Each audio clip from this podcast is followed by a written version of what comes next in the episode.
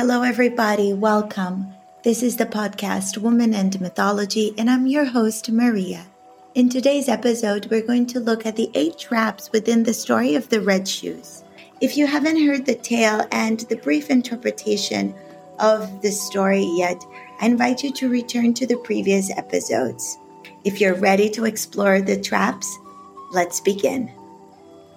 We have seen that the story of the red shoes is about losing sense of ourselves, injuring our instinct, trying to return from that domesticated state and entering the feral self and being stuck there and not being able to complete the transformation and return to the wild woman archetype.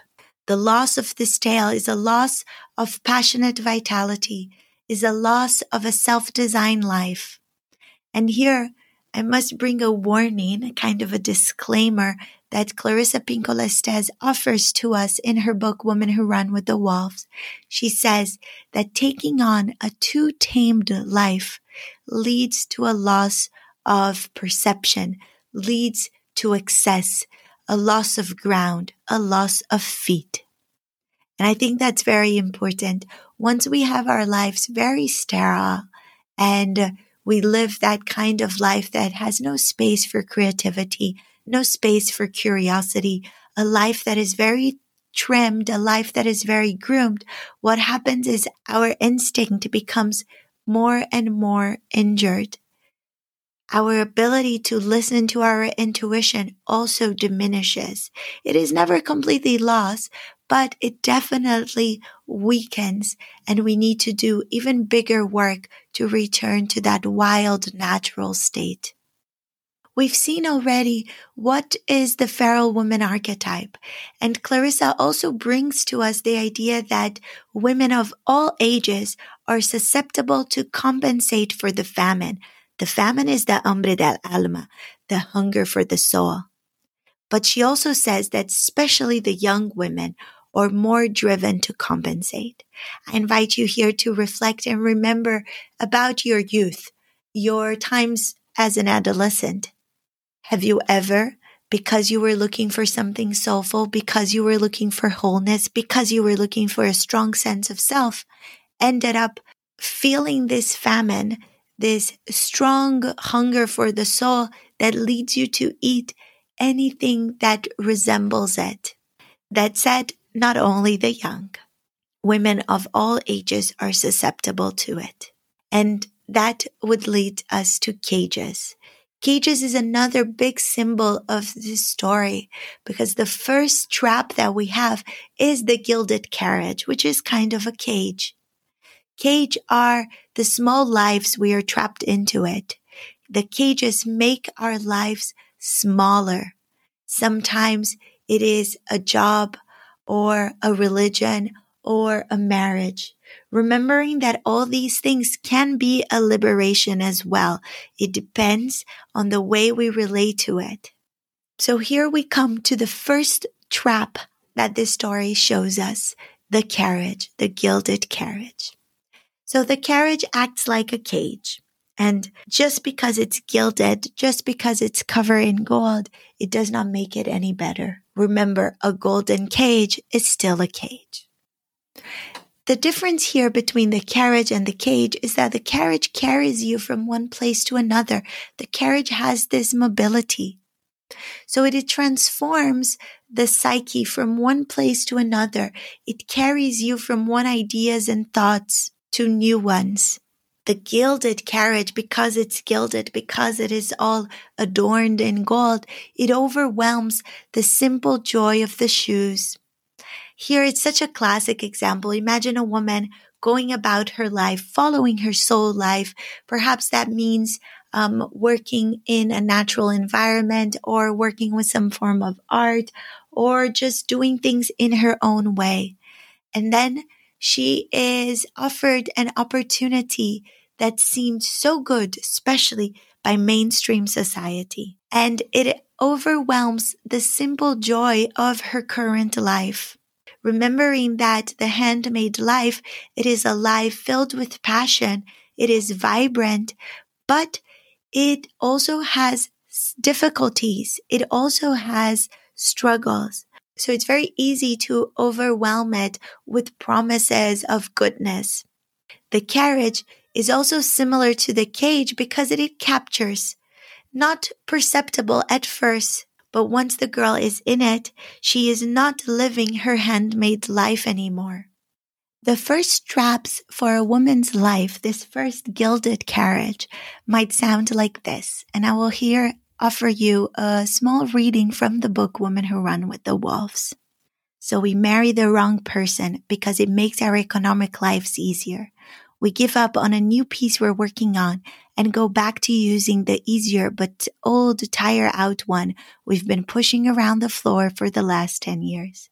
We don't take that good poem into the finer than fine range, but leave it in its third draft instead of ranking it through it one more time. There are many things that try to force, sweep, seduce away those handmade shoes, seeming simple things like saying, later I'll do that dance, planting, hugging, finding, planning, learning, peacemaking, cleansing, later, traps all. So here I invite you to reflect. What are the traps? What are the cages that you have been in or that you are currently in? We can have, of course, big cages, those that are extremely draining to our soul life, but there are also some kind of small ones the desire to have it easier is a trap in some ways. It is the ego's need to have things easier. We've talked about this in episode four with the story of Manawee and the dual self and how the ego self wants things easier. But we need to be careful not to be driven only by the outer self, by the ego self, and pay attention to our soul self as well. The girl in the story does not do that and she enters the gilded carriage. And it's interesting to notice that she's not forced in. The old lady does seem very adamant and very strong in her telling of like, come in and I will take care of you. But she is not like, you need to come now, otherwise I will kill you or anything like that. It is an invitation, a firm one, but it's still an invitation. And the girl falls for it. The girl follows. And there we have trap number two, the dry old woman. She is the main value system pressing down the psyche, guiding it where it pleases. We need to remember that when looking at the tale, we're looking at parts of ourself. Everything in the story is a symbol of our inner world. So here we have someone guiding this carriage. Of course, there is a coachman there, but she's the one who tells the coachman where to go. So we've seen that it will take the girl from her handmade life into a new life. It takes the psyche from one place that had outer difficulty, but also had passion, also had a strong sense of self into a different state. Ideally, an old person would have dignity, empathy, knowledge, experience. She would be an elder.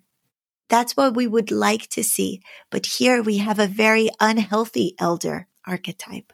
We have one that instead of mentoring this young girl using all her resources and tools because she is a rich old lady, she will use all her tools to try to calcify this girl to perpetuate the system that probably calcified her as well. So we have a very, let's say, unhealthy elder. And I will question you, who are the elders in your psyche? Are they mentoring you, encouraging you towards a soul life, towards a strong sense of self, or are they aiming to calcify? You could consider reflecting on the outer elders. So, for example, a grandmother or an older woman who symbolize this for you, but also on the ones that you have within you. We all have the voice of the inner elder within us. For the old woman, the collective church's opinion values more than the soul. She is in some ways the keeper and enforcer of these opinions. we need to remember that we are influenced by many collectives.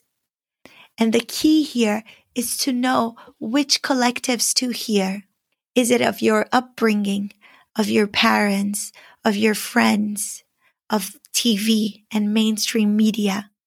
Is it of patriarchy as a whole? Which are the collectives that have influenced your life or that are dictating your life? So succumbing to the dry old woman is trap number two. Succumbing to the collective, succumbing to a part of ourselves that believes things need to be done in a certain way that leaves no space for soul. That leads us to trap number three, soul famine. So after falling into trap number one and trap number two, soul famine is born within us. Soul famine is the hambre del alma, is this hunger for something soulful. And it happens when we sacrifice our soul life for not life giving things. When the soul life burns, a famine for soul will take over ferociously and famished. And the woman might want anything to satiate her, even if it's not soulful or from the wild joy. And the symbol for this in the story is when the old woman burns her clothes and especially her handmade shoes. Fire is transformation. This is essentially the burning we want, the burning of transformation, that our handmade shoes, our handmade life is constantly transformed. But there is also another side of this fire, the fire of disuse, the fire of devaluing one's own work, the fire of self-imposed silence, the fire of self-hatred, fire of jealousy, of destructiveness towards the oneself. I'll read here a passage from the book Women Who Run with the Wolves that speaks about this fire of self-hatred. A woman's life may die away in the fire of self-hatred, for complexes can bite hard and at least for a time successively frighten her away from coming too near the work or life that matters to her. Many years are spent in not going, not moving, not learning, not finding out, not obtaining, not taking on, not becoming. And a woman, when she enters this state of soul famine, she becomes hungry for instinctual gifts of creativity and awareness. But because her instinct is injured, she starts going for anything but what will actually satiate her. As Clarissa says, when a woman has gone without her cycles of creative needs for long periods of times, she begins a rampage of, you name it, alcohol, drugs, anger, spirituality, oppression of others, promiscuity, pregnancy, study, creation, control, education, orderliness, body fitness, junk food, to name a few areas of common excess. When women do this, they are compensating for the loss of regular cycles of self-expression soul expression, and soul satiation. And who have not been there or who have not seen a woman in that state, a state of deep soul hunger that is excess after excess. Clarissa says that nine times out of 10, women's excess are led from soul famine or led because women want something soulful and they cannot find it because they are in the state of the feral woman. An example, an analogy with the wolves is that a wolf, when he is injured, a wolf that has been traumatized might attack without reason. A wolf that was once injured and then, let's say, released to the wild, he might see someone and attack that person, even if there is no threat the truth is that women and wolves are deeply scared of being captured again. So they become and enter this feral state. That leads us to trap number four, injury to instinct. First, let's just speak a little bit about what is instinct. Instinct for Jung might be derived from where biology and spirit touch. It is related to impulse, to investigation something between biology and spirit. Isn't that beautiful? And we know that a woman is born with her instincts intact. To injure it brings silence, stops development. A woman is unable to flee, to leave. She might fall into depression when her instinct is injured. An example to it is animals in a zoo, even though they're treated well and they have plenty of food and they're not in danger, they develop an animal depression and they are unable to breed. They're unable to mate. They become lethargic. And it reminds me of what we've spoken before about this too tamed life. A too tamed life stops development. It creates injury to instinct. I believe we've all have some form of injury to our instinct. It is very difficult to go through life in this current society without in collecting almost injuries to our instinct. But there are ways to heal it. And to heal our instinct injure, we need to acknowledge that a capture has taken place, that we were taken by a certain collective. And that soul famine has followed, that once we have complied with that collective, we have become hungry for soul, and that boundaries of insight or protection have been disturbed, and that perhaps we have led it to commit an excess, and that we, only we, can reverse the capture and the famine. A very good example of a feral woman is Janis Joplin. Clarissa described how, as a child and a young woman, she had this passion for music, but she was not allowed to pursue it. And she would sneak out of her house to watch musicians playing.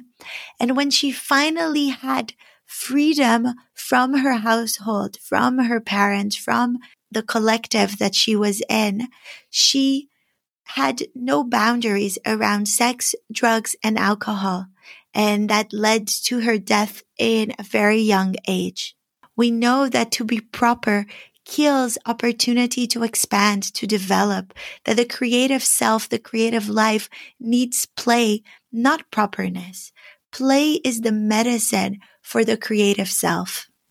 And here in the story of the red shoes, she is captured by the gilded carriage. She's taken to the house of the old lady. She, her whole clothes are burned and she is act to only speak if spoken to, to not skip, to not dance, to not do certain things. And she becomes proper and proper and proper. She has no time to play, no time to create her handmade shoes. She has no time or opportunity to dedicate herself to her creative life. And that leads us to trap number five her soul famine is so big that she is going to sneak a secret life. At the shoemaker, so the first opportunity she sees, she sneaks a strange red shoes. Her hunger for the soul is taking whatever it can lay its hands on, for it knows it might be repressed again. When she's in the shoemaker house, she doesn't know when she's going to get an opportunity to perhaps leave the home of the old lady or to see another pair of shoes. She thinks, okay, now it's my chance. So she grabs it. And here in our contemporary life, we have other ways of sneaking things, other things that we sneak. Women sneak furtive thinking and dreams of revolution. They sneak time away from their mates and family. They sneak a treasure into the house. They sneak their writing time, their thinking time, their soul time. They sneak a spirit into the bedroom, a poem before work. They sneak a skip or an embrace when no one is looking. And you might be thinking, oh, but what's the problem with this? This gives that sense of soul that allows us to be, you know, continuing our path, gives that kind of little medicine we need. If it is something that is building up to an escape to create a handmade life moved by passion and vitality, that is fine. If it's leading to a bigger escape, to a bigger transformation. If it is a sneak that it's just to be able to hold on, then it's actually even more dangerous because we sneak a poem, let's say here and there, and we think that that is going to satiate our soul hunger. It is not. It is just going to be another tool that keeps us in the cage. Because we think to ourselves, oh, I can at least do a little poem here and there so I can hang on here for a few more years. Or we might not even be aware of this and we might just be spending our ears in a certain state, sneaking something here or there. Clarissa also describes the kind of women that sneaks, and I would like to read this paragraph to you. Women with poor marriages do this. Women made to feel inferior do this. Women filled with shame. Women fearing punishment, ridicule, or humiliation do this. Instinct injured women do this.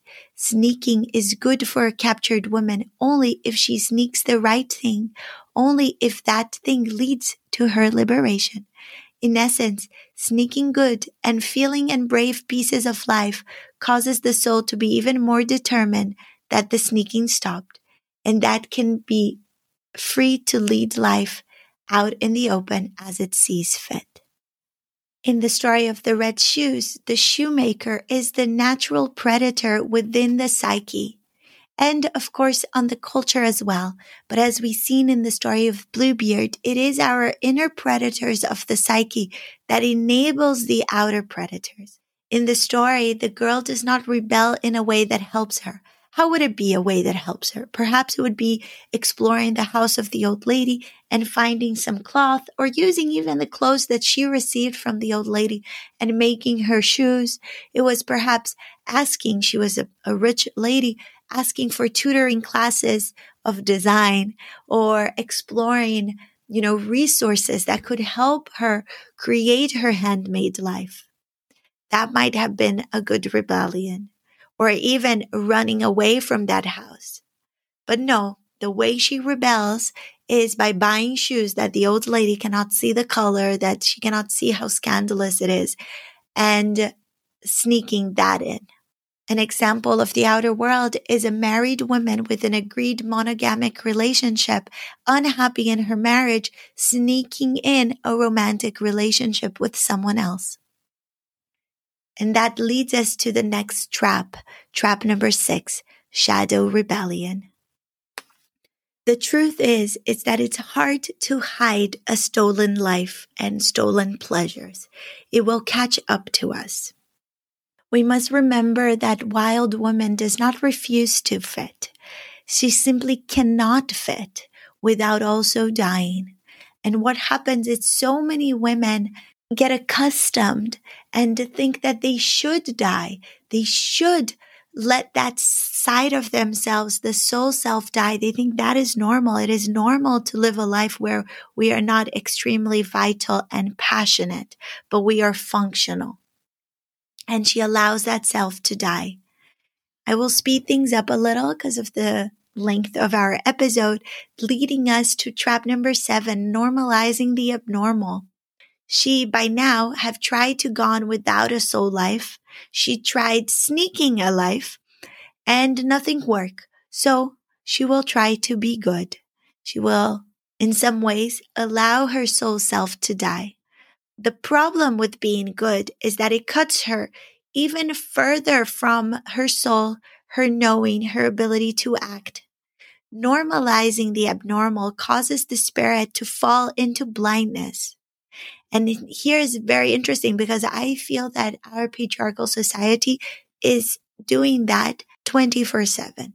We normalize the abnormal. We normalize jobs that are draining. We normalize a routine that is soul sucking. We normalize a life where passion only happens during vacation time or maybe a few hours on the weekend. And that is not normal. There's an interesting experiment done with a dog that he was placed in a cage and shocks were given on, let's say, the left side of the cage at with intervals of time. The dog realized that and moved to the right side of the cage. Then they changed. They started giving the shocks on the right side of the cage and the dog moved to the left. And the same happened when they were giving shocks at the back of the cage and the dog moved to the front. after a while, they started giving shocks randomly at the bottom of the cage. And it did not matter where the dog moved, he would always receive the shock. After they opened the door of the cage and they gave the shock, the dog did not move. The dog did not flee. The dog did not run. The door was open. The door of the cage is open. We can leave. The dog could leave, but he normalized the abnormal. He normalized the pain. He normalized living like that. And that is what so many of us have done. We become used to the shocks. We become used to the oppression and we silence. But wild woman, and I hope this work is here to remind you we cannot silence. We are her voice. We are the voice of the wild woman archetype. She lives within us. When we silence, she silences it. So what can we do? We need to repair the instinct. That dog had so much injury to its instinct that it did not know how to flee. We need to repair our instinct so we know how to evacuate and leave and transform situations that are soul sacrificing to us and return to our handmade life. Let's move to trap number eight, dancing out of control. The old woman, she is supposed to be the elder, but she is in an unhealthy state. We see that. And she is unable to see. She is blind in the story. So here we see also she is not just unhealthy because she is enforcing a collective that represses and oppresses, but also because she is unable to see. She cannot see the joy of the psyche. She cannot see the child for who it is. And here sometimes we have that. A part of our psyche cannot see the joy of us, the, what moves us. So the child falls into a frenetic dance. There is no rest for her. She puts on the shoes and sh- it, the shoes takes control. This shoes, the one that she bought at the shoemaker is a trap. And this could be poor relationships, drugs, abusive situations towards the end of the story, the old lady dies. And this means that now the psyche has a void. There is no ground. The girl dances out of control. And we need to remember that a woman cannot make up for a lifetime of wounds, of injuries through excesses. She must go to the executioner's house.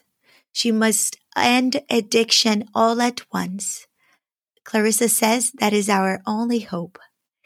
And she enters the executioner's house. He knows she is coming. There is the, the axe there. The axe is a symbol of a descent. She's going to go through another descent after this. In some ways, the tale will end. Of course, the story ends, but we know that our life does not. Our life continues. She begs for the executioner to cut off the shoes and he tries. He cuts off only the strap but that's not enough. To cut only a little bit of the addiction is not enough in life. We need to cut the whole thing out. Of course, when that happens, there is a dismemberment. She loses her feet. But we know, and we will see in the story of the handless maiden, that the feet will grow back again if we do the work. It is painful. Yes. It is difficult. Yes. She's going to live as a beggar for a while. Yes but she never wished for the red shoes again. She will have her life back. We need to trust that when we cut the excesses, when we cut the sneaking out of our lives, when we leave the cages, we are going to go through outer difficulties, but we are going to have our life again. I hope that this story has given you insights on the right and wrong turns in a woman's life. It has opened you to reflect in which aspects of your life are you missing soul? Are you missing soul food? Where are your excesses? In the fairy tale, the protagonist is unable to complete the transformation. And because of it, we have a brutal ending. But that does not need to be the ending of our life. We can continue the path and allow our feet to grow again. We must fight the demon both archetypally and in conscientious reality. And remember that at the bottom is the best ground to grow something new. For us to finish, I invite you to reflect what do you need to take to the executioner's house? What do you need to immediately remove from your life? Maybe it is self hatred. Maybe it is a person in the outer world or a practice you have. In our next episode, we will look into the story of Sealskin Soulskin, a beautiful story about the cycles of women and returning to our soul self. Until then, I invite you to act soulfully and observe others who have instinct intact. This is central to retrieval.